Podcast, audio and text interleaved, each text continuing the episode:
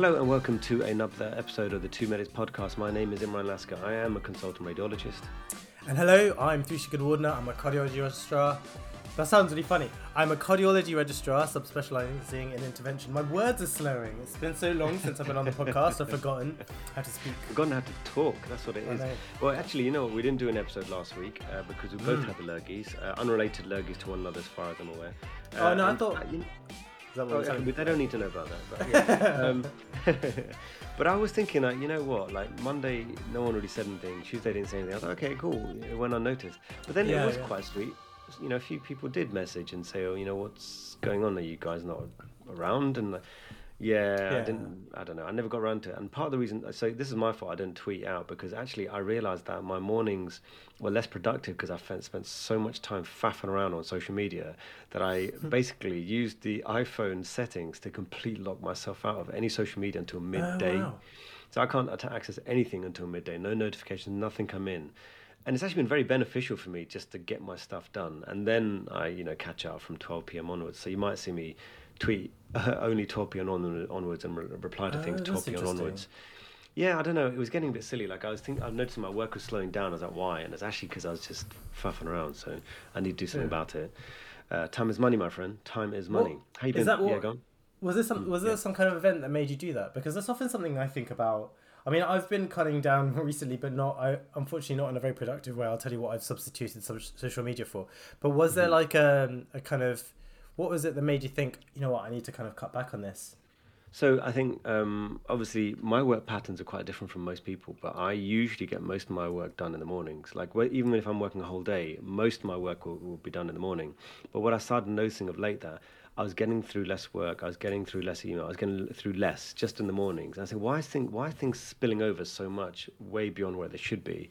And so then I thought it must be because of my phone. And then I checked like the number of hours that I spend on. You know, you can check like your how much time you've spent on apps and social Oh, media yeah, in general. yeah. The iPhone does that. So um, I looked and I was actually dumbfounded I spent that much time on on social media and just general on my phone.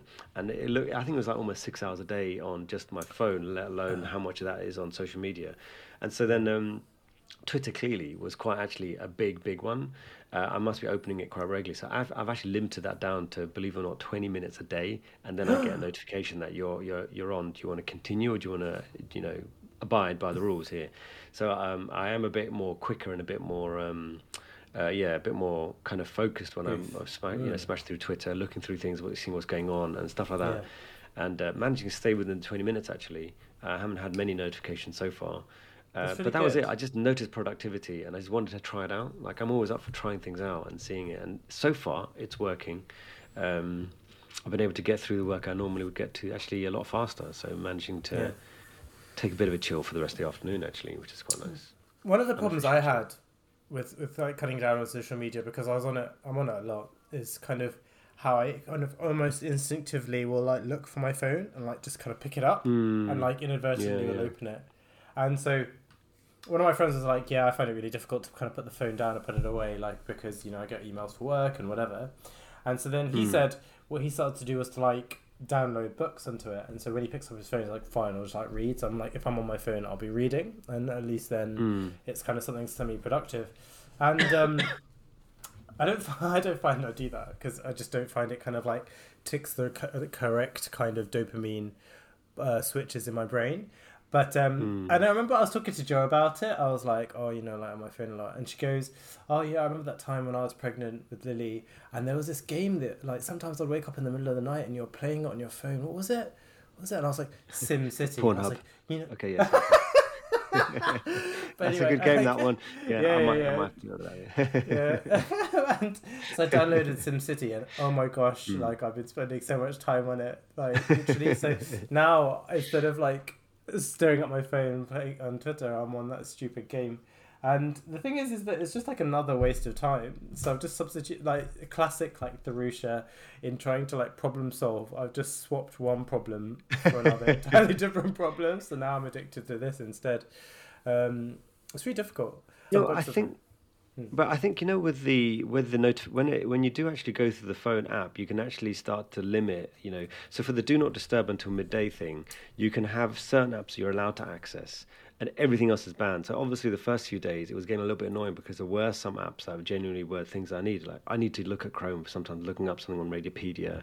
I need WhatsApp, so in case I'm someone messaging me, calling me, I need you know messaging. Then you start to realize, okay, which ones do I really need, and you let those through.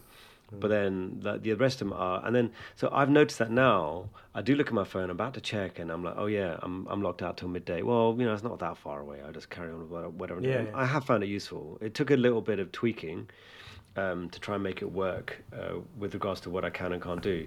Yeah. And I, I have actually, set the- yeah, gone.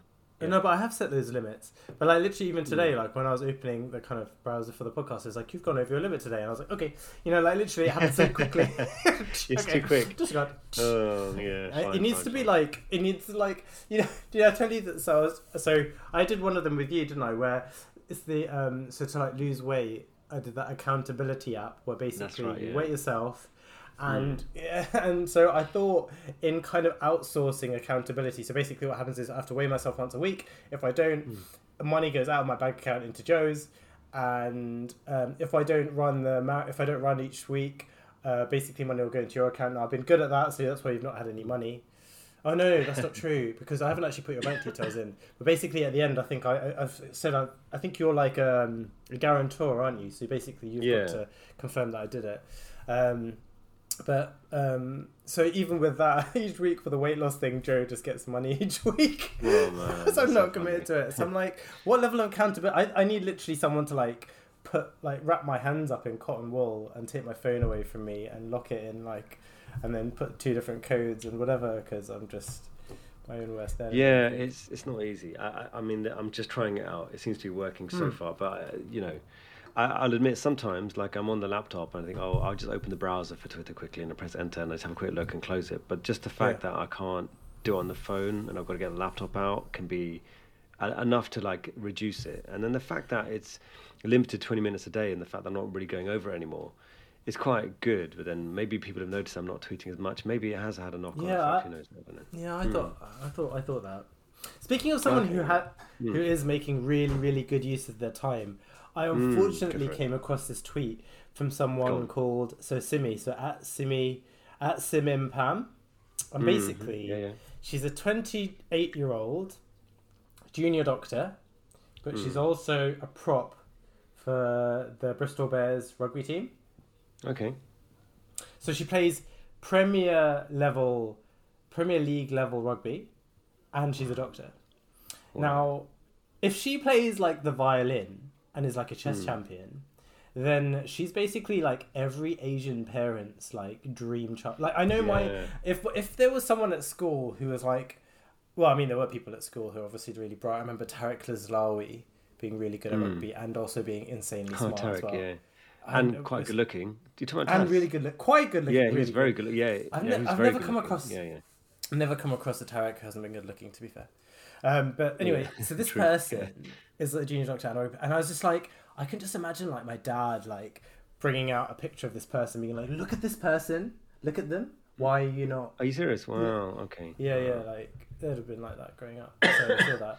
Um, anyway, Mm. kudos to this person, like Yeah, good both. for you, man. Honestly, that's amazing. There were a few Yeah, guys like that in our school, wasn't there? There was like, um, there was a few guys who seemed to like have it down, and we were only like 15, 16 years old, and they were like Yeah. smart, they were like, good at sports. So, yeah, it was just um, they all had it down. I was like, man, you know, yeah. It's probably taken me 39 years to get remotely close, and I'm not even close to what they were at 16. Uh, yes, I know what you mean. Just still living in their shadows, still thinking about yeah, them. I'm still living in One their day. shadows. Yeah. Well, you know, I went to the reunion, and so, you know, some of the some of the coolest guys are still the same. You're like, great, you, you're still smashing it. Like, how? How's this possible? And like, how are you? And you're like, still hustling, still hustling. same guy, man. I'm still trying to get to your level, and that was like, you know, 15 years ago, maybe more than that. Oh, man. Oh, no, good for them, honestly. Um, there was a tweet you want to talk about, yeah. I levels, Yeah, did. so this is, yeah, you really want to talk about this one. Yeah, Yeah, because I thought start I've- and then we'll As soon as I saw it, I was like, I like, I literally was like, this has got to go in because you know, I want to know what Imran Imran thinks. So basically, so there's a tweet from Chloe Sargent, and she goes, Hmm. "I will. I don't want to give the caption because I feel like it will encourage people to judge and whatever." So, uh, so Hmm. there's a tweet. And it's in Sydney, and it's someone who's kind of um, asking for advice. And it goes, Seeking advice. I am currently the head tenant pause for effect of a five bedroom house in the inner west. I sublet to four others and have done so for two years. The lease is coming up for renewal, and the other ten- tenants wish to all sign on. The issue is, I've not been very transparent about the relative rental contributions, and my rent is actually entirely covered by them. How do I go about navigating this situation? Now, I must admit, when I read this, I was aghast. I was angry. I was angry. I was ready to hmm. throw chairs. And there's someone's the comment is the kind of the caption that Chloe Sargent used quite funny, which is this is what happens when someone has a landlord personality but was born in a generation that was locked out of the ha- housing market. And I do kind of hmm. wonder about kind of like Tories within our generation and how they kind of reconcile themselves with the fact that there isn't the kind of generational wealth like the people who would have otherwise been Tories, like where are they? Like how are they coping with millennial life without Mm. the kind of means to, to Tory it over other people? But you are saying this is actually a very common phenomenon. Head Yeah, it is. Yeah, um, it is. I mean, uh, as far as I'm aware, I mean, my dad does uh, some property stuff, and um, uh, it's very common, from what I understand, that people who rent they can they do they sublet. So they sublet, and so what can happen is that. Um, some people have become very very wealthy by subletting properties um, and but then I think some people do it on the sly and I think some people will actually say to the landlord like I will be subletting this out is that okay?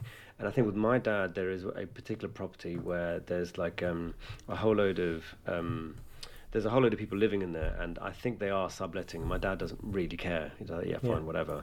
And so, um, actually, I'll tell you, like once um, we had to go pick up rent, and so uh, this is kind of one of those things. Like I don't really get involved in any of his business at all uh, on any level, and um, not because of any personal grievance with it. It's just like you do you and I do me, and you know, sometimes me in the middle. And so. I, I I think I had to go pick up some rent with my mum, yeah, and we went to this one of these houses, and we walked in, and it was stank of smoke. Like everyone was smoking in there, but there was like these probably like 15, 20 big, big Eastern European guys walking around, and we sat on down at the table, and um, you know they're trying to be hospitable, but some of them didn't really speak English, and they tried to give me a beer, and then looked at my mum who's wearing a hijab, and oh sorry, sorry, sorry, sorry, and they kind of pulled it away, and they gave us some like cheese and tomato on the table, and we just sitting around. I'm like, mum, why are we sitting on this table? And she goes, oh, they're going to bring the rent. I was like, what do you mean? Why can't they just give it to us? And then it turned out like that the head tenant, uh, let's say quotation mark, was walking around to every single room and picking up wads of cash. And then yeah, yeah, and then he sat down and then he literally put this massive wad of cash on the middle of the table, and it felt like I was on some sort of like deal going on about you know amongst surrounded by all these people smoke, smoking everywhere and all this like food in the middle and they're shoving all across his cash. And then uh, my mum goes count it. Sorry? Oh my god, like a gangster. yeah and she goes you have to count it. And I was like oh god. Oh god. And then I was like literally counting each one. They're all watching me and I'm And my hands like shaking. yeah, it was really scary. And but then what was funny is that some of them were scared of my mum because as in some of them walked in, they kind of oh oh, and then the the, the head tenant guy was like, sorry, no, no, it's fine, it's fine. This is the landlord, it's the landlord, and they went, oh okay, okay, and then they kind of calmed down and and it's like, what? you're scared of a headscarf? All right, mate, relax. I mean, look at the size of you. But um, yeah, it was. I, I've had, I have had, had this experience, and I, I do know I know of this being a thing, and some people do very very very well from it. Now, Yeah. obviously, I know there's a moral thing. Like, uh, um, it sounds like this person's probably not been entirely open with their No. their, their subtenant people, so that's not fair, is the it? thing that cracks me up is that they've called themselves head tenant, which has kind of got the whole like, uh, like hall monitor kind of vibe. Like I'm the head prefect, Yeah. self-appointed, you know, or like Well, the kind of. Mm. Yes and no, because some people don't want to have paperwork. They don't want to be dealing with paperwork. So it's easier for them to just pay up in cash, live somewhere, and have you deal with the paperwork. And that's what they and that's why they don't mind paying more because they'd rather have you. And there could be all sorts of reasons, which I won't go into as far as I'm aware, like that as to why someone doesn't want paperwork. Yeah, who doesn't want to be uh, registered at a particular address, but living Yeah. at a particular address under someone else's name. So there can be reasons for that. And again, the morality side of things, I guess, is up to the individual and what, what, how you feel about it. And just saying that, um, yeah, quite common, mate. I've seen I've seen that a few times. You'll be able to find lots of websites and even uh, YouTube channels about, like I think, like rent to rent success and all that kind of stuff. There's there's Okay. loads of like there's an entire sub industry within Subculture, within yeah. property. Yeah, yeah, Hmm. yeah. And like I said, Um, some people do very well, very very well from it. Yeah, fair Yeah. enough. Well, well, speaking of like official names and titles and stuff, I guess like Mm. Shivani, um, she's kind of stoking a hornet's nest, talking about Mm, titles. always. That's As a kind of evergreen topic, isn't it, on Med Twitter about the use of titles. Uh, do you want to read out? Do, do you see her tweet? Shivani was talking uh, about uh, yeah, so being basically she's talking about being emailed uh, by by sort of junior colleagues and um, having so obviously she's a doctor, but they've basically removed doctor, and they've written. Um, Dear Miss uh, Misra, Misra, she goes, I know it's harmless, but it happens a lot. So I now uh, email back, explain the concept of detitling and decredentialing and how it affects women doctors. Very politely, of course. I hope they don't mind. And I do think it's an important thing, isn't it? And um, probably should be called out because it's your subconscious biases that people have that can actually quite significantly affect people, can't it? And that kind of almost relates to, and I hope you don't mind me going on to one of the um, racist um, tweets. Oh, did we not have it? I think we had on our maybe our personal WhatsApp message, but there was the FA. Didn't that have something coming up, Theresa? Where the, Oh, yeah. Um, uh, Did you read was, it? Did uh, you see the this comments? I did, of course. Yeah, yeah, incredible. Mate. And I think Fireboard tweeted about it. So Yems' racial abuse revealed. Uh, FA panel ex Crawley boss uh, is not a conscious racist, right? So, and some of the comments are just uh, unbelievable. Like, describe Muslim members of the squad as terrorists. Deliberately mispronounce, mispronounce second half of Arnold Schwarzenegger's name to emphasize the N word. Use the racial stereotype to a black player of African origin by asking if he liked jerk chicken. This is like a bad joke, isn't it, as you read through it? Told Muslim players, you people blow up stuff with vests. Said the Iraqi youth international team at the club would probably blow up the stadium. Repeatedly made comments about another player carrying a bomb in his bag. Called one player curry muncher and asked if the player was unhappy they did not they did not serve curry pizza. Made a remark to one player about how dark his skin is on his return to Crawley after represent, representing Grenada. And so but then he's not a conscious racist, so it's okay. Well, yeah. There's two things I want to bring up there because I was going to bring you Mm. up on the fact the con- unconscious thing, but firstly though, he might be onto something Mm. with curry pizza. That does sound delicious.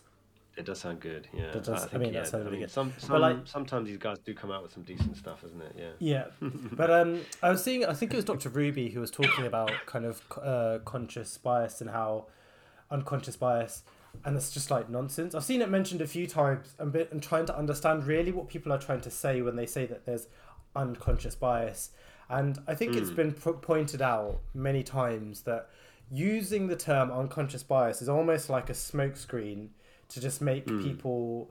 It, it kind of almost lets people off the hook from essentially using racist or um, inappropriate, you know, um, discriminatory behavior towards other people, and then they just hmm. throw it, you know, and then they just say, "Oh, it's an unconscious bias," and it basically just lets them off the hook. It's an excuse, and it just means that they don't. And I, I think it's a way of them not reflecting on their behavior at all and then just put it oh you know it's unconscious like what does that even really mean like what does it like oh yeah, I see like, what you mean. really- I don't but I think like, w- it's- when I when I use that phrase, I was um, saying that like I think some I I know personally, and I, I don't know about yourself, but um, I know that personally, there have been times when I've been thinking or saying saying things and not realizing that that's not the right thing or thing to think or say. And then I would put that down as an unconscious bias, not as an, an excuse, but identify and then do something Ex- about it. That's Do you my know what I mean? point, Like, though. So say Yeah, if I called you out, on. say if you said, say Mm. if you said something that was kind of hurtful, and I said to Mm. you that was hurtful, then you're not going to be like, oh, that was my unconscious bias. Like, No, exactly. be I say, look, I'm, sorry, I didn't, I did not harmful." realize. Yeah, and I'm need That's to my think about that, right? But then But the like, reason it um, happened because I, I wasn't conscious of it. Because if I was conscious of it, I wouldn't, I wouldn't, you know, you wouldn't do that. It's not. Sure. You don't want to upset people. But the Um, point is, and I think the point that's lost is, and the, what tends to happen in these scenarios is that the language gets weaponized, and Hmm. so that explanation because that's about intention and effect, isn't it? Hmm. Um, but um, essentially, what happens is the, they get to focus perhaps on what they think is their intention, or at least they imply Hmm. it's their intention wasn't to do harm, and therefore it almost is used as an excuse to disregard the effect of their behavior. And so the point Mm. is, it doesn't. Re- re- in reality, if you've hurt someone um, Mm. and you want to apologize for it, your intention doesn't really shouldn't really form part of the apology, and that's. I mean, I'm, I think we're in agreement here anyway because Hmm. we're talking about this person who, where it's described as unconscious bias, as as an unconscious bias, as a way of somehow excusing that stuff, which is obviously, obviously just racist, isn't it? It's not. Mm. There's nothing unconscious about it. Like, that's. I mean, if if you, I, I just I just don't know how anyone can speak in that way but kind of operate in society and say that that's like unconsciously racist like just Yeah, just kind this of, is this is one of those situations. Like I think we spoke about this, didn't we, Darusha, once? Like there was um, there was a someone who tweeted out something that was very negative towards Muslim people wearing the veil, and they turned out to be a doctor. And um, they um okay, for those that don't know, there was someone who done that, and I was aware that a few people had actually contacted the GMC about this person, saying that look, Right. I'm not happy about some of the content. Uh, the comments and the GMC actually got back to them saying that we've reviewed the comments and we felt they weren't racist Oh, yeah. and you sort of said that, well, hang on, I'm, I'm the, you know, the Muslim person who had highlighted it was the one saying it's racist. So who are you to say that it's not racist? So when you got stuff like this, where you know you got some PA, FA panel saying that, yeah, you know, we we've read all these comments and we think that they're non not consciously racist. like how do you know so do how you- do you know? Yeah. Yeah, and who did you ask about that? Did you ask like a Muslim person how they felt? Yeah, yeah. Did they ask a black person how they felt about those comments? Does that matter? Is that something that you want to look into? But you know, um, as time goes on and I become more and more cynical, you realize that things don't the the way that you think things should work is not the way they work. And I don't know if you know about this one, but there's a oh, I can't remember his name. There's an MP. Uh, you know the one that got done for the horses, heating up his horses. Yeah, uh, Nadhim Zahawi yeah, yeah. So I think Labour was uh, at him uh, in front of the Prime Minister recently about his tax tax affairs, yeah and um, you know, apparently, allegedly, he may not have been paying as much tax as he should be. Yeah And um, uh, Rishi Sunak's answer to that was, "Well, I'm sure everything is above board now, and um, he's I'm sure he's not broken any rules." And that's the thing. Like, if you read between the lines, it's like I'm not going to be looking into this because he's my friend. Hmm. What are you going to do about it? Right? And that's the same thing here. Like, if I was sitting there and I'd made all these complaints, and then the FA came back to me and said, We've looked at all these comments, and uh, we've decided that this person's not a racist. Like, "Uh, Ah. Okay, I can read between the lines. You, you must have friends in high places, and I'm not willing to go into this any further. I'm going to leave it there and then. I don't know. Is that is that like uh, too cynical? Uh, should we be doing more about this? Well, I think, yeah. I mean, so that person was like the manager. He was the ex-manager for Crawley. So I don't know how Hmm. powerful he is, and I wonder if it's just people kind of just looking out for one each other, or not necessarily taking stuff like that very seriously. Which I think the FA have like, Hmm. uh, you know, I, d- I don't think they've necessarily like the GMC got a great track record, and so all they've ended up doing is I think they've suspended him for like eighteen months, and then uh, predict somewhat predictably in the comments you can see like things like oh you know c- contribution to like um, football and this that and whatever. I remember like when ron atkinson he like said something about marcel desailly um, Hmm. who was this amazing footballer for milan um, and he made some like racist comments about him and then he was like i was the first person who like played a black person or something and i'm like uh, what what is that supposed to mean like was supposed to like balance out like i Hmm. don't know like that kind like you you're allowed like one racism then or something or like it's just really weird um so Hmm. I don't really get it like the whole discourse and i just think like people like that I, I literally think you should they should be ostracized and people should kind of put their money where their mouth is if they're gonna kick racism out of football then that's what they should be doing rather Yeah, but I find this really weird as well. Like, what about the rest of life? I mean, you know, people go on and on about, you know, we've got to kick racism out of football. Like, no, I, I'd rather you kick racism in general. Like, can we just do that and not worry about the football or something? Not, you know what I mean? Like, it, the, I don't know whether this hits harder. To all these comments, right? All these comments, I've had, I've had these people, I've had things like this said to me, and I, I'm sure other people have had those things said to me, uh, said to them in the past. But Yeah. is it okay? Is it? No, no, absolutely not. Football, that's the issue. no no true i think but it has to start somewhere Hmm. and it has to be and it should be everywhere Why So, like, though? if you're Can just- not just start at like work, please? yeah, yeah, it could start there too. I think, Yeah. But the point is, is Yeah, that yeah. I mean, like saying like, oh, why don't they do it everywhere else? Well, they, sh- they should be doing it everywhere else. And if you bring up that other situation, then I'd say the same thing. But like, I think like Mm, it's the true. I think the problem, I guess the problem with football. I mean, yeah, you're right. Like, is it a, like a true cultural medium? Like, but I think that I guess the other issue is is that um, children consume it maybe so maybe like should we be setting them like an example in that way but then also you're right like politicians like Suella Braverman and stuff kind of compare kind of migrants to being like Mm. an infestation. And like she's saying like weird stuff which kind of implies that kind of immigrants are like vermin or something. And it's just horrible horrible rhetoric. And but they don't seem to be uh, called out on it in a way that did you see there was this um there was a um Jewish lady who was saying the literally the rhetoric that you're using just kind of remind like I'm a, I'm a kind of my family was survivors from the Holocaust and the kind of language that you use towards refugees Mm. is you know very hurtful and she was like I, I, I won't apologize for the language I use. it was and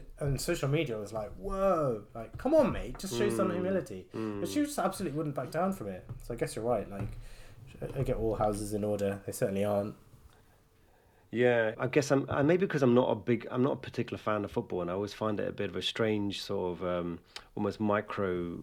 Uh, like, because when you look at football, it's like a very, it's not even a representation of anything. Because you know, say, oh yeah, but you know, reflects the side. No, it doesn't, because these kids are so, they they don't go to, you know, they they they live completely different lives. You know, some of these. So I've got a friend who is the sports doc, uh, sports doc for Arsenal, and she was telling me that some of the young guy young guys that turn up and they're like 18 19 years old they turn up in like lambos and stuff because Oh, wow. some of them a lot of them won't even make it all the way to the to the premiership but the club is willing to invest in them so heavily so that they don't go to other clubs and the the problem for them is that it, it all sounds really nice to be looking after Arsenal players and the potential players and things but actually it's really stressful because a lot of the time the families are completely holding their, their hopes and dreams on this kid. So if they get if their leg gets injured, they're on to they're on to every single person. Like you know you need to sort this out. And um, you know I have actually seen this on on a personal level where I inadvertently may have reported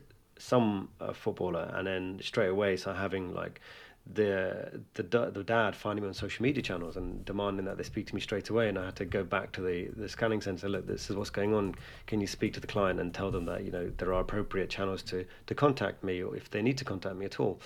But you can see it from their point of view like this person this person that they've got could li- literally potentially make them a huge amount of money uh, you know their hopes and dreams are based on this person um, but that's what I mean like that's not normal. That's not like a normal representation of society on any level.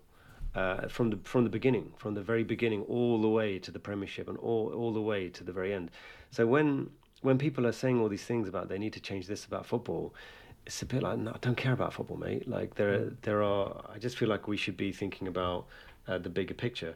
But I, I, again, I'm very cynical, and I feel like football and most things are actually desi- a design distraction, um, in much the way same way that um, Rishi Sunak was trying to distract a certain interviewer, which was probably one of my favourite clips I've seen it's of late. amazing isn't it It's amazing, yeah. So, uh, So, like- um, yeah, go on.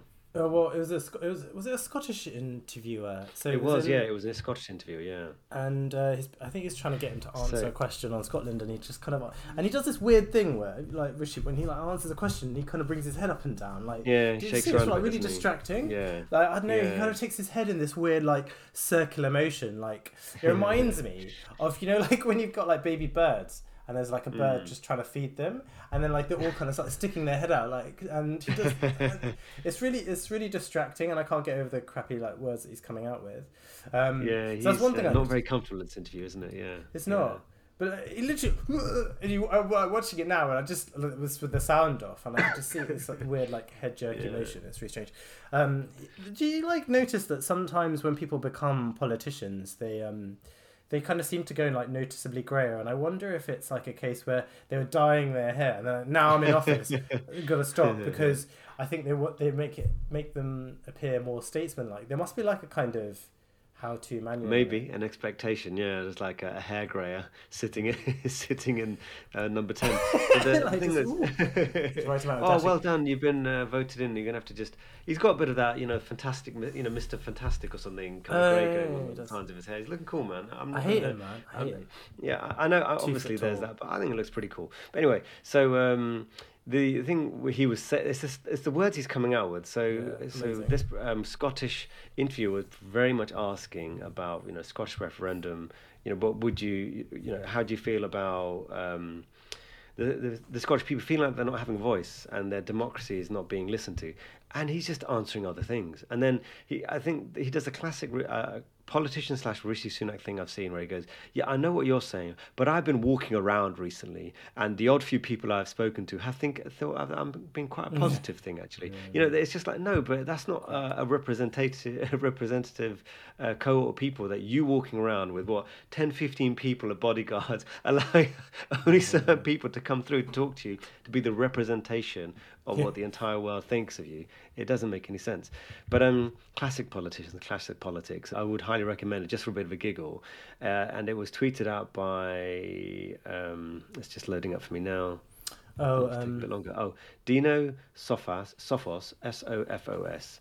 Yeah. Uh, and that was done on January the 14th, 2023. And it is a bit of a giggle just because it is. Rishi that does not do a good job of no, avoiding that question it's kind of refreshing to see someone literally just call them out and not answering mm. the hmm. question. Is like no, no, mm. and like just kind of giving this pre pre. And I know I've said it before actually about how it just hmm. like really annoys me because simply put, like it's just.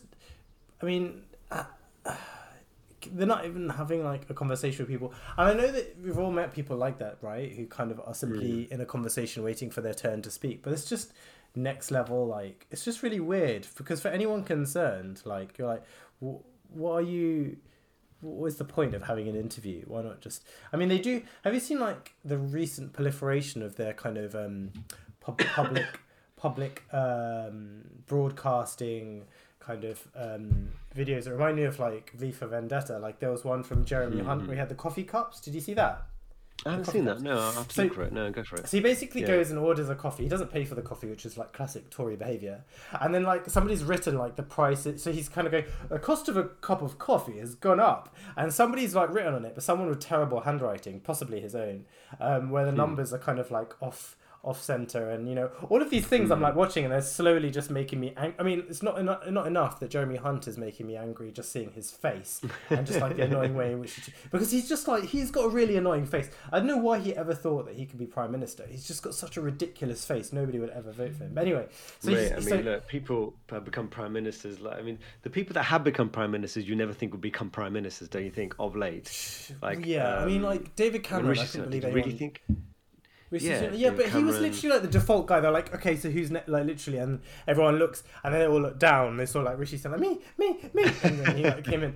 But like literally, that was after they're like, is there anyone else? Is there anyone else? And Rishi said like me, me, me, and so they picked him. But up until then, a donkey, like, the, that donkey from Shrek. Yeah, exactly. Me, me. Literally, literally, they even picked Liz Truss before him. I mean, what does that say? Yeah, exactly. I mean, but um, that was a good idea. but um, oh, I've lost my train. One look at it, and there was like there was no there was no intelligent thought behind those eyes. Like you, please, you instead of Rishi Sunak. yeah, exactly. Uh, but what about this Wes Streeting? Is he not Labour, the uh, saviour of everything? You know, Labour's meant to be a lot of people for a lot of people. Uh, and good friends as well are meant to be the antidote for, for all that's going on. But um, are they? I think the thing is, like this being real, like so, I was mm. like a Labour supporter. Um, I'm no longer have no longer been a supporter for a little while now because I think of there's like lots of have you there's like those documentaries, the Labour Files and stuff, and there's just lots mm. of weird stuff going on.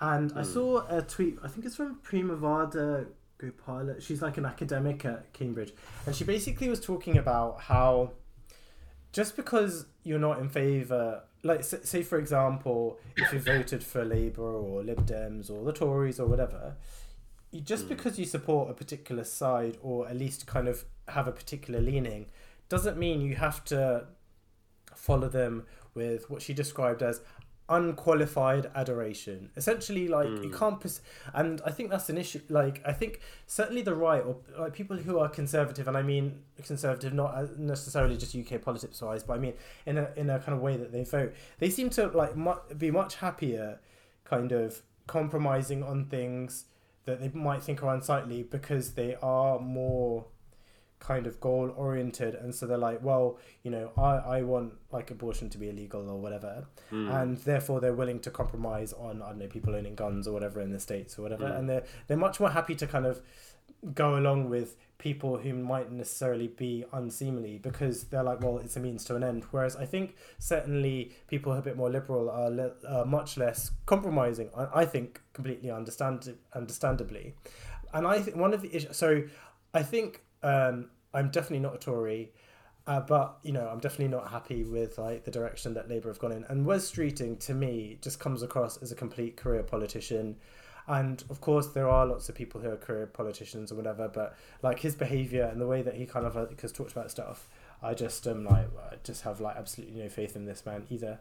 I think like no with with Wes Streeting, I think that um I think he I think he probably so it's the same thing with um uh, pro, uh, yeah we get sued we haven't been sued so far so I think we're okay so Malhotra Malhotra right so uh, his agenda really is to go anti-vaccine, and he knows that there is a significant number of. Uh, he may or may not know this, or may have noticed that there's a significant number or a significant proportion of the population that are going to be anti-vaccine. So, regardless of any proof or anything behind it, if he just says, uh, "I'm anti-vaccine," he will most likely have a voice and be amplified quite a lot. So, the, I think the same thing is for the medical profession in that um, there is a, a, significant cohort of the population who just mm. don't like the medical profession, and in particular don't like doctors. Uh, and doctors are the problem, and they've always been the problem based on their own experiences, what they've seen, what they've read, and the kind of media they're they're taking in. So they're looking for some. Those, those kind of individuals are already looking for someone, and will already um, side with someone that's going to have an anti-doctor rhetoric. And I think Wes Streeting is the kind of person that's probably, uh, yeah, he's just gonna he's tapping into that marvelously, you know, because the way he'll talk about doctors as though they're privileged, you know, he'll come across as though they're the ones that are causing all the issues with the NHS, and they're, you know, I'm going to take on the BMA because they're the ones that, you know, you, you. I look at what's going on now with all all the strikes and stuff. Do you remember there's that meme? I think it's um, you know, that character from Simpsons. It's uh, the the principal principal. Yeah. It's not Skinner, me that's wrong. Yeah. It's the kids. Yeah, it's not me that's wrong. So can you imagine, like, so you, let's say that that particular meme, you got um, Skinner being the Tories right now, and you've got ambulance strikes, you've got nurse strikes, you've got doctor strikes, you've got all these strikes going around them, and you think, hmm, and they're literally sitting, trying to walk, sit there and think that, oh, maybe I, they think, am I the problem? No. Everyone else is the problem. Every yeah. single public sector worker is the problem, and not me. I'm trying to do the right thing. They're the ones doing the wrong thing by going on, on this stuff. But the problem is that there are a massive cohort of people that would agree with them, and I think Wes Streeting's probably taken a bit of um, he's taken stock of that and thought, okay, I think there's a lot of people that would support me if I think if I come across like I'm going to be the person that's going to champion you and going against the medical profession, the ones that can't be trusted, you know. Yeah. I think he's calculated, and um, and I don't, and I think that's probably why he's there to to sort of bring in that vote. What do you think about that? So, like, one of the Labour things that was talked about quite a lot in the last week was they were uh, suggesting that um, people should be able to self-refer for conditions to like specialists. So I saw like Selva yeah, tweeted about it. Yeah, I saw that. Yeah, go on. Yeah. Do you have a take on that? Well, no, like in private work, isn't it? So okay, so there's a okay, so private work I think is a very interesting um, place, and um, what I will say about that is that I know pe- a lot of people don't like the idea of people walking in and getting any sort of healthcare, getting screening, and all that kind of thing. The only thing I'd maybe question is um, is healthcare only for for the ill? Like do you have to be ill to have any sort of healthcare? Like is that is that what you think? So so only only sick people should have a scan. Only sick people and no one else should have a scan. That's the way it should be. And I, am not sure uh, whether that is entirely correct. I think um, we may get to a point where scanning and all that kind of stuff would be so cheap that you could walk in and get a scan and at least know that things are okay. And and oftentimes you're not always treating like physical ailments. You're, you're treating sort of people's worries and things like that. They you, you, you see it all the time. Oh my my granddad's got dementia, and I just want to make sure I don't have dementia, so I'm going to go get an MRI scan. And that's what they do. They're going to find a way to get it done. They'll say they've got headaches and all sorts of things. Now, with regards to um, self referral, obviously that happens in the private sector quite a lot, where people self refer, and it can get a little bit weird. Um, but the actual rhetoric here, and I think this is part of the bigger picture, is for whatever reason GP is always in the limelight. Not limelight, uh, the opposite of limelight. What's the limelight? On the crosshairs. Firing line. Regardless. Crosshairs. The firing line, right? Exactly. And so, okay, so for example, something I was contemplating as I do um, is um, a recent article about um, cancer cancer diagnosis. Yeah. There's a delay in cancer diagnosis. We know about this, right? So, are you aware that there's a, a delay in cancer diagnosis, right? And it's taking a very long time for di- diagnosis of cancer. So, what do you think the answer to something like that is? It's probably to try and get the scans reported sooner, isn't it? Or find a way to get these scans reported sooner. No, what do they do? Is they make the pathway to get more scans easier, because the GP is the one being there. So the, the implication is that the, the sticking point here is not the scan being reporting and the scan being done. It's actually the GP and their pathway. So what they're going to do is make it easier for people to go get full body scans, to look for CT scans and get reports back. Mate, you don't even have the radiologist to deal with it and the scanners to deal with the, the current backlog. But it's amazing, isn't it?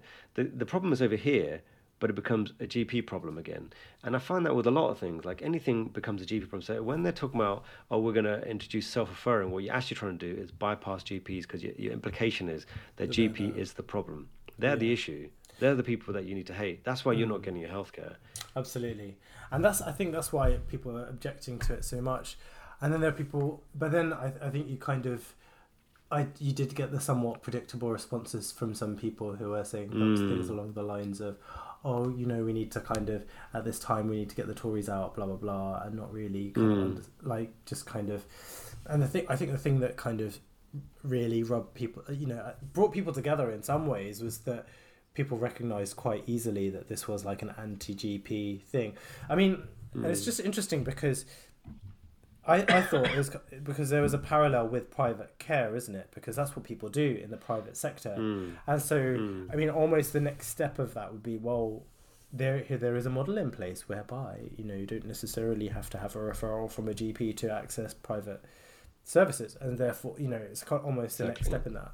Whereas Mm. You know, as you know, just extending your your kind of logic that the actual issue is is that if it were if there were if there were more GPs and there were more scans available and there were more specialists available to see the people after their scans, then this this wouldn't even be a conversation. But rather than addressing the simple fact of supply and demand, they're just kind of dicking around with demand in a funny way, which just seems really weird.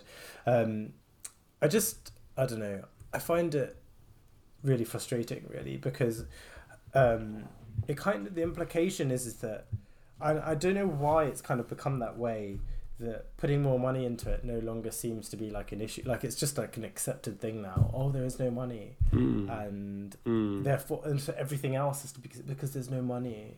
Like there's no money. Like what?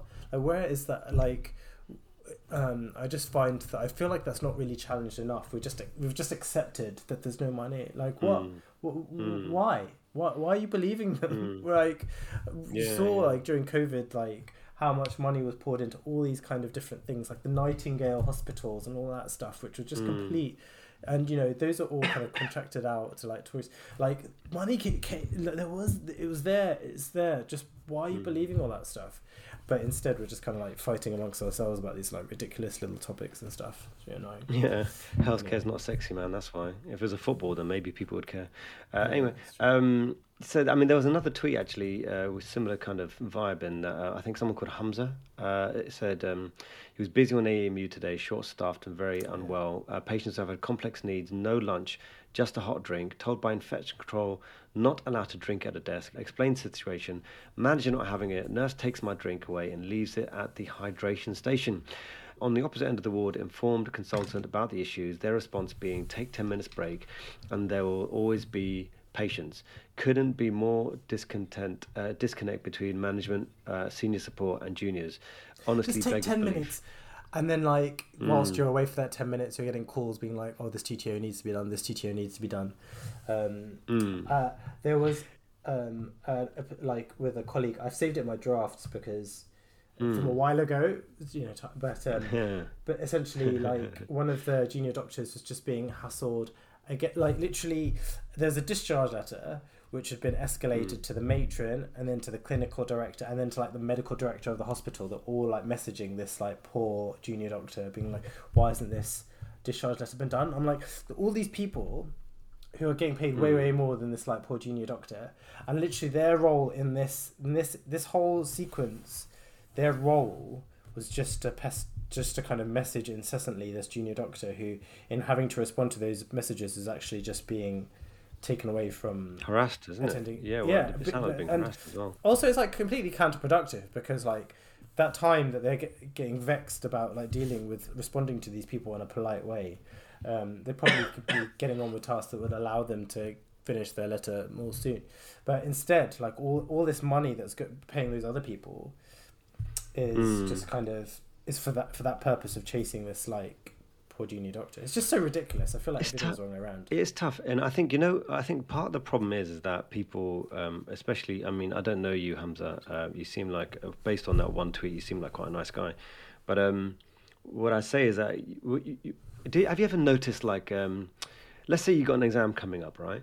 And um, there's three of you sitting the exam, and suddenly you notice that one of them's not around very much because they've managed to put all their annual leave in, or they've managed to somehow get sick leave or something. They've got swapped all their on calls already. Uh, Yeah, you end up having to take up all the work to try and cover for them, but they're the ones that win. Yeah. They're the ones that win because they're the ones who basically looked after themselves, right? And then you'd think back to yourself that, but you know, I did the right thing. I, I turned up, I covered their bits, I did whatever I could to make sure everything ran. But then you're the one that ends up failing, and everyone gives you grief over it. Like, you're not Yeah, good enough. Like, why can't you be more like that person? And Mhm. so in these situations, like although, you know, that se- the senior saying take ten minutes, I, I I would say I would say I would probably say the same thing, but be take a selfish ten minutes.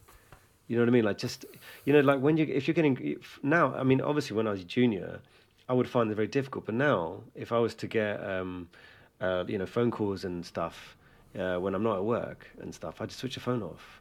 Or if they give me grief, I wouldn't answer it. And it's sorry, I was busy. You know what I mean? You just come out with this stuff because it may or may not be true, but you got to look after yourself because if something goes wrong, then they're not going to look after you.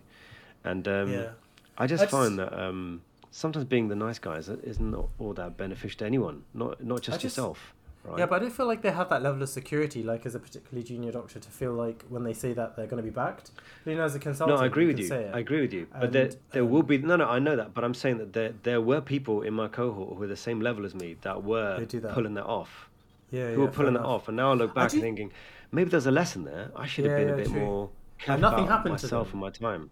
Exactly, and they got through, and they some of them went through and did very, very well, and some of them got very amazing careers, having been completely, completely selfish all the way Mm. through their training. And I'm not saying, and this is what I meant, like you know, when I said Hamza seemed, you know, this person seems a nice and all the people that um, end up in this situation seem to be the nice people. But you just wonder, like maybe there is something to learn from the. I'm not saying go going to the full extreme of like you know completely messing over your colleagues, but if you if you need to take take ten minutes, even if the place is uh, on the way out, like take a ten minutes. Just Yeah. you know, be selfish because you have to look Another- after yourself because no one else will. That's what I've noticed. No one else will. Another thing about that scenario is the fact that they kind of took the water bottle off him, and I kind of like Oh, wonder, no, like picturing no. that, like how that actually happened, and if you're like, no, oh, this like water bottle. Yeah, exactly. I said- like what? When I read it, I thought that could be such a like it could be a little bit of a. TikTok sketch, couldn't it? There's just Yeah, the way yeah, that yeah. someone is taking your taken your water bottle, just staring at you as they put it away to the hydration station, which is literally and did one you see? step away. Is that th- no? There's a picture of the hydration station, and it was like a confidential waste bin on top of that. Amazing. so NHS, so NHS, isn't it? It's just so brilliantly NHS. Which I think I've got a really good NHS, um, a very very NHS thing that came up on one of the groups I'm in. Um, I'll try and find it um, in, in just a second. But do you want to move on Do to see- another tweet in the I meantime? co- well, I copied Mm. in uh, a um, picture I came across on Junior Doctors Reddit, which was this is an English speaking zone only. Did you see that? Oh yeah, yeah, yeah. I got the Well, usual I haven't seen that, but um, yeah. Uh, what was The usual usual replies? replies. Oh no, but you know, if you're in this country, you've got to be. Yeah, you've no, no, they didn't say that. Oh, so, yeah, some people Oh. do say that. But he gets to be like, oh, you know, the context like, what if you, what if the surgeon nicked the aorta and then they, they spoke in their own language? Like, what has happened? So the, the surgeon like, oh, you know, like, just say something in their own language, like, oh, I've nicked the aorta. This patient's Mm. gonna die. Um, you know, you just forget to like revert to English. Is that what's gonna happen? Like, is that how like different languages work? Like, you just it's like it's, it's, Yeah. it becomes slightly conspiratorial. Like, I've nicked the aorta. But, but let's keep this between us so nobody notices. Like, what are these people here saying this stuff, like coming to my replies with that kind of stuff? I'm a bit like, Hmm. um, have you really read what he's like what you said, and I, I kind of like find it really weird because I feel like I have to be like, I'm sorry, but like your response doesn't make any sense. Do you want to try again? Like I, I, want to come back because I want them to come to the conclu- the same conclusion as me and help them through it, but they just kind of ask more questions that don't seem to really make any sense. And like, yeah, but we're talking about real life, like so in real life. Is that what's going to happen? Is that how you imagine things happen? Because that's not that's not like real life. Is it like real life to you? Like where where is the real life that you're seeing occurring? I, I just couldn't. But um, that was an annoying. It's bizarre, isn't it? They just, I think some people just have a beam in their bonnet that you know not everyone's speaking the same language around yeah. here. It's not even like I'm in, the, in my own in my own country, country. anymore. Right, I look around yeah, and yeah. I keep seeing all this these colorful clothes and smelling these delightful aromas of amazing seasoned food, and it upsets me so much. Honestly, I've told you my potato argument. Remember, uh, that's how that's how the British Empire they were just sitting of eating potatoes. They just sitting there eating potatoes and if someone goes, look, I'm sick of eating potatoes, yeah, we need to go somewhere else, and they turn up to Bangladesh, they've got mangoes, jackfruit, rice. star fruit, rice, rice, and they're like, yeah, this is ours. I can't and believe I, I can just imagine Bangladeshi sitting there like, yeah, and then uh, mate, the other day, someone I had a Bengali friend of mine, yeah, and he goes to me, hey Imran, what's your favourite fish? And I thought, what do you mean, like cod? And he went, sorry. Went, That's the way yeah, I like cod and he was he was disgusted. Yeah, he was actually disgusted. And you call yourself a Bangladeshi? I was like, yeah. what, what do you mean? He goes, no, bro. I mean, when I ask you what kind of fish, I mean, I mean, what kind of fish, fish? And I was like, yeah, I, I don't know what you're talking about, bro. What is like, like the blandest? Like, no, fish say cod is like the potato of you know like what is the answer? But you start with mangoes. I thought as a bengali you'd start with rice first. I thought like isn't it like yeah. the whole thing the whole stereotype isn't it? That bengalis just like love yeah but look if like, you're going from from a potato yeah and then you go to rice i'm gonna be like oh that's amazing. I'm gonna oh this rice is so amazing. I'm gonna take over the entire globe and i'm gonna uh, you know enslave your people. No it's gonna be something a bit more impressive than rice. Mango, it's gonna yeah. be these guys have got mangoes. I've never yeah, had these kind of mangoes before. I need to enslave these people. That's what needs to happen right now. I, am for, you know, the oh, for the mangoes, yeah. yeah. Um, there was this uh, tweet, uh, not tweet, but I, I, did receive this message in a group, and I, obviously I cannot verify how real this is, but I think it, it is. Let's just read it in terms of okay. uh, how peak NHS it is, and just appreciate for you know what it represents. So, um, memo: teaspoons to all wards. Metal teaspoons are to be used for the Trust Swallow screen and for when speech and language therapy have advised that patients have small amounts of food via teaspoon due to swallowing difficulties. Other spoons, such as desert, dessert spoons, can be used for serving foods like yogurts, custard, or pudding. Wooden disposable teaspoons should be used for beverage preparation. In order to, ins- to ensure that teams have these readily available, the patient food service teams will keep stock in the kitchens of teaspoons. We kindly ask that all spoons return straight after use for cleaning and we'll conduct a weekly audit on Sunday in order to, to maintain stock levels and to and inform the clinical leads of loss of stock.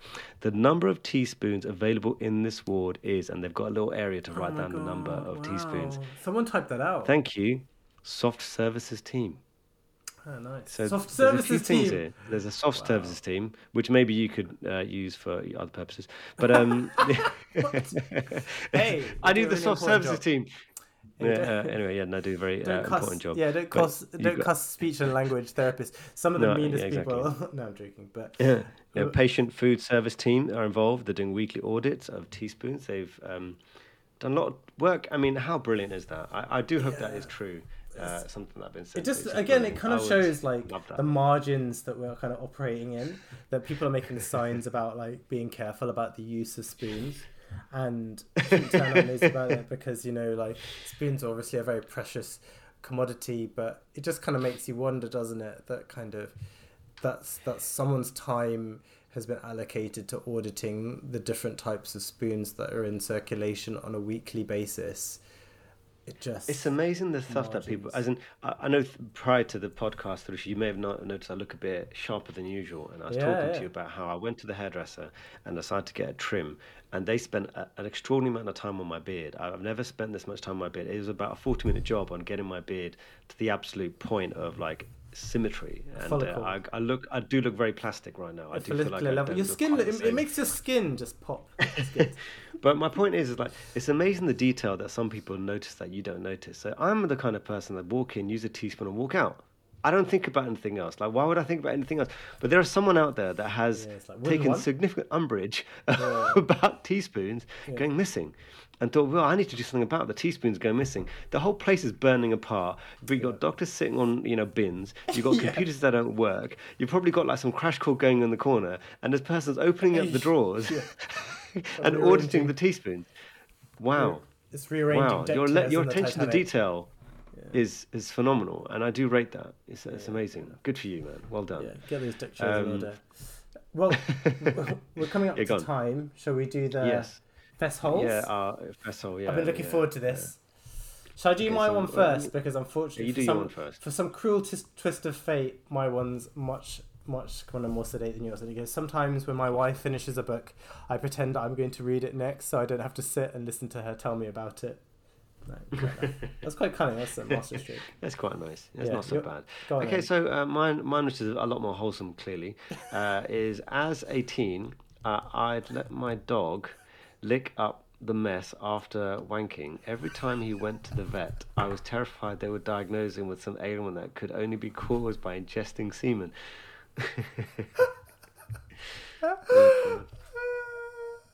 That's, that's so, I thought that was so good for you in just so many different ways. you know, the other day, you know, I was, um, I was, uh, okay, let's just say I was in um, Hampstead Garden suburbs because I happen to frequent that place on occasion, and um, I was walking along, and this person had their dog, and it was a phenomenal looking dog. But it started coming a bit too close to me, and I tried to kind of take a, a step back as they're walking towards me, thinking, you know, I'd try and be polite, and and I don't think the owner really cared, and the dog the dog kept coming closer and closer, and I'm like, look, I need that dog to stay away from me, and I'm getting a little bit like, you know, not everyone likes dogs, and I don't want that dog to touch me, and then it got really close, and I literally went, and the per- and the woman's face, she looked at me like, what? And I, I think she was disgusted at my disgust, Oh wow! and I think I offended her. Yeah, I think I offended her. I think you should Anyway. probably, if you come from the angle, because otherwise you're gonna, because you know it's a nation of like dog-loving people. I think if you say people, "I'm terrified of dogs," that might work. Although you'll get some people like, "Oh, Yeah, they're but very I'm- I'd be lying. Oh, yeah. Yeah, I'm, I'm, I'll be lying though. I, I ain't terrified. like? I just don't like them. Yeah, yeah, I don't want to lie, but I, it's true. I, I just don't like them. I yeah, no, but that that 'em. won't be enough to be like. I don't know. I feel like they'll be like, "Oh, but you might." Yeah, I know. I know. I, I if you say you're immediately become a terrified, then they're more likely to- Yeah. All right. Yeah, yeah. It's better to. Yeah, it's true. It's true. Is that what's that concept of like? Um, you, do you remember? I don't. Okay, allegedly, if you're in uni and you may be um, late for something, it's probably better not to turn up. It's just better Oh not to turn yeah, like going all in. you know, because if you turn up, yeah, if you turn if you turn up, then you've got to give an excuse, and no one's going to believe your excuses anyway. So there's another one of those situations like look, if you're going to go for it, go full full out. Say you've got some sort of phobia and move on. Um, maybe maybe, but I don't have I don't have phobia. I just don't like dogs. In fact, I was actually uh, sorry. I, I know I keep talking about. It. I went to a uh, someone's um, birthday the other day, and um, someone I hadn't spoken to in a long time was there. And uh, he seemed pretty happy, and I was like, "Hey, mate, you've been, you're right, man. You seem pretty good." And he's, "Yeah, yeah, I've been good. I, I just got a dog." And I thought, "Oh, here we go." and then um, he's like, "No, honestly, mate, it's changed my life." I was like, "Yeah, okay." And then, and then he goes, and I said to him, "Listen, you know, I'll be honest, I don't really like dogs for that much." He goes, "Oh, really?" I said, and he looked kind of very sad. Like, "Oh, you don't." And I was like, "No, I don't." He goes, "Let me show you a picture." I was like, "You don't know?" Okay. so- your hand. See, that's what I like, mean. uh, thinking that he's gonna he's gonna Yeah, turn me. Then I. I went. I kind of just shook my head. And, no, that's all right. And he goes, okay. And he goes, but you know, honestly, it's been so beneficial for me. It's been amazing. And, and he goes, I've been going through some personal things. And I thought, I, I, I don't know what to say to you, bro. And then he was like, and this dog has completely changed. And he goes, you know, what, I prefer. And he goes, I just, I think I finally understand why people would prefer dogs over human beings. Nice. And I was like, yeah, you lost me again. And I said, anyway, it's nice catching up with you, mate. and they walked off. I couldn't take it anymore. I couldn't take any more See, dog that's what I mean. so Whereas not- if you'd have said, "I'm terrified of them," he wouldn't have offered to show you a picture because he might have been like, I've got a phobia. well, I mean, if I went, if I went like that, then maybe that would mean something. but "I think yeah. you should." Yeah, that's obviously like a technique. A, Yeah, maybe. a Yeah, thing. exactly. That's the way to get through this. Okay, cool, Anyway, man. Well, um, yeah, it's good to have uh, good to be back. Yeah, and uh, good to be back. I think we took an unofficial break last week, so Hmm. for those that noticed and did reach out, we do appreciate it. Yeah. Uh, I I think we both do, and it's lovely to know that people do listen. Actually, Yeah, I got a few messages from people saying they'd love to be on as well. and We haven't been Did you? taking any, any guests recently. Yeah, some uh, one or two people like, oh, you know, one of my things is that I want to be on the podcast at some point. Oh, is it? I'm like, wow, okay, people really want to be on here. Yeah. That's kind of nice. That's cool. Are you Uh, gonna tell them take on-. You gonna tell them who's gonna be on next week, or are you keeping them out? No, she'll keep us a surprise. Oh, I've okay, got, yeah. uh, yeah, got I've been teeing this up for a while, Oh. but I do have someone to replace Lucia next week, Yeah. and I do hope it lives up to the expectations. Let's see. Ah. Yeah. Cool. All right. Cool. All right, guys. Thanks All right, then. Have a great week, everyone. All right. Bye.